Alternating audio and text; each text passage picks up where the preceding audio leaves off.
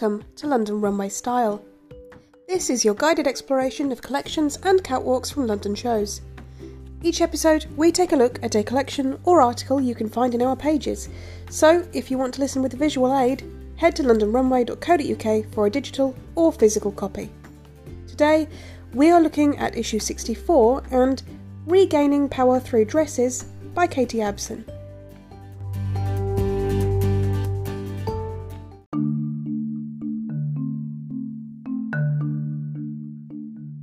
There a better sensation than feeling the gentle breeze against your legs, or the swish of satin around your ankles whilst you walk down a cobbled street lit with the sunset?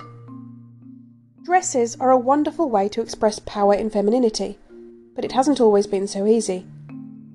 Dresses have a somewhat complicated history, especially around women's choice in wearing them. The beauty of living in this modernised age is just that the choice is ours. But not so long ago, women were dictated by laws formulated by men, including the clothes they wear. Dresses were not seen as a mode of expression, but a form of restriction and conformity. Throughout history, dresses served a multitude of purposes. They ranged from the functionality of the ancient Greek toga, the light material essential for the hot weather, to the heavier and more ornate fabric in early medieval times, the intricacy of the design devised to indicate wealth. Dresses weren't always seen as women's clothing either. Men and women made use of the practicality of a loose dress in ancient Greece for hundreds of years. It wasn't until around 200 BC that history began to restrict women's clothing. In ancient Rome, married women were made to wear a floor length gown called a stola, a distinguishable trait between the owned and available woman.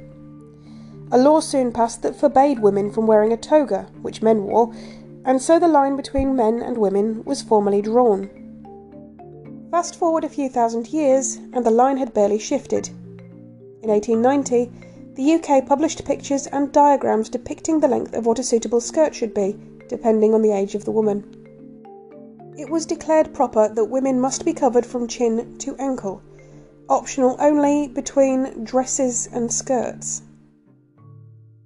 In 1942, the USA also introduced Regulation L85, declaring all skirts must be made to fall 17 inches above the floor. The notion of a woman wearing trousers was deemed unfeminine and inappropriate, and was strictly a masculine piece of clothing although this was not always the case. Just as men once wore togas, classic scholars have discovered accounts of ancient Amazonians riding into battle wearing trousers, most likely for their practicality and protection when fighting. And yet, society pressed women into adjusting the way they dress and act as dictated by the opposite sex, and we were thus forced into becoming mere morsels of our former ancestors. In the early 20th century, the very notion of a woman slipping into a pair of trousers was cause for psychological unrest, and earlier in the 18th and 19th centuries, cause for police arrest. The women's rights movement shifted the foundations of polite society as women took a stand in the fight against patriarchal oppression.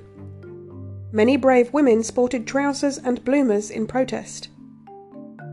Young designer Coco Chanel created pathways for women in the fashion industry as she incorporated tailored jackets and trousers for women into her collections.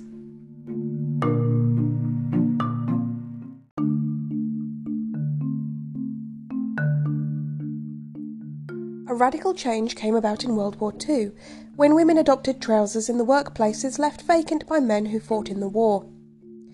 After the war, though controversy was still present, the idea of a woman in trousers became less and less shocking. And as we know, the rest is history. So, how do we find empowerment in the clothing that once restricted us? It's quite simple. We revel in the choice we have. Today, a dress signifies much more than an average piece of clothing. It can inspire confidence in a woman's identity, the way she carries herself, and her overall self image. Different styles and shapes are endless when it comes to a dress, maxi dresses for a sunset beach walk, bodycon dresses for an evening at the bar, skater dresses for everyday activities. The list goes on. Dresses also have a huge significance for the LGBTQ community. Wearing a dress could be the difference between a source of unhappiness or discovering one's identity for young transgender people. Whether that be finding huge relief when donning a dress or discovering one isn't so comfortable wearing a piece classified as feminine, there is no question that there is unlimited power behind this piece of clothing. Of course, there is still so much discourse surrounding the subject too, especially when it comes to dress codes for women in the workplace. Although we have come a very long way since the turn of the century, restrictions are still being placed on us regarding what we wear in a professional environment. Many employers continue to enforce sexist dress codes, and not complying with the rules can lead to disciplinary action or, in worst cases, dismissal. The good news is, we can fight back. Women have the option to seek help from the Equality Advisory and Support Service in the UK if they feel the dress code is directly discriminating against them. The changes women have fought for throughout history have paved the path for our generation to establish even more change, including creating a space where we have the right to choose what we wear. Choice is one of the most powerful tools we possess, something that is still lacking for so many women and races across the world. When we look at our wardrobes and make the choice to select a dress, we must remember that it is no longer an item that is deemed as feminine in a negative light, but a piece that reminds us of the fight women have endured to allow us to make that choice today. It is simply a divine piece of clothing, whether you prefer to wear one or not, because that is simply the point. The choice is ours, and ours alone.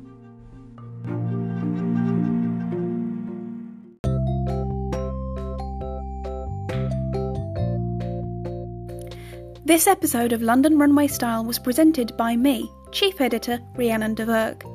You can find full issues, as well as interviews, articles, trend reports, and more at londonrunway.co.uk. And follow us at London Runway Mag on most social media channels. Until next time, enjoy.